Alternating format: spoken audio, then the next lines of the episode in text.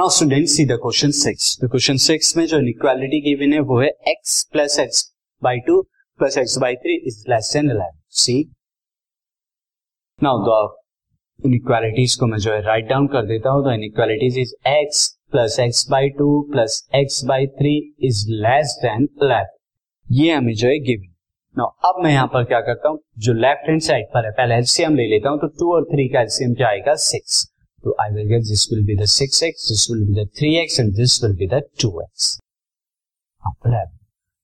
now in this case six x plus three x nine and nine plus two is eleven x so eleven by six is less than eleven अब अगर यहाँ आप eleven से divide करा दें तो आपको क्या मिलेगा? X upon six is less than one तो यहाँ पर आप लिख दीजिए on dividing by on dividing by eleven इसको इन इक्वालिटीज को यहाँ नाउ अब यहाँ पर फर्दर आप इस स्टेप में स्टूडेंट सी अब आप क्रॉस मल्टीप्लाई करें। वैसे हम क्रॉस मल्टीप्लाई इस तरह से नहीं करेंगे, हम दोनों तरफ़ सिक्स की मल्टीप्लाई करेंगे। तो जब सिक्स की मल्टीप्लाई करेंगे इन इक्वालिटीज में तो you will get x is less than six तो आप लिख देंगे by multiplying by multiply plying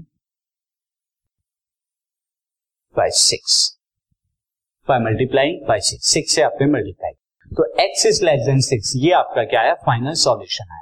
now अब इसे लिखेंगे क्या?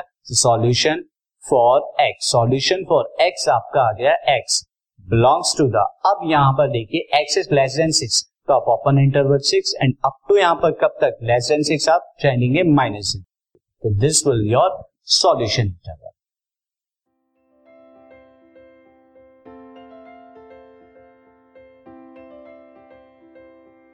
this podcast is brought you by Hubhopper शिक्षा अभियान अगर आपको ये पॉडकास्ट पसंद आया तो प्लीज़ लाइक शेयर और सब्सक्राइब करें और वीडियो क्लासेस के लिए शिक्षा अभियान के यूट्यूब चैनल पर जाएँ।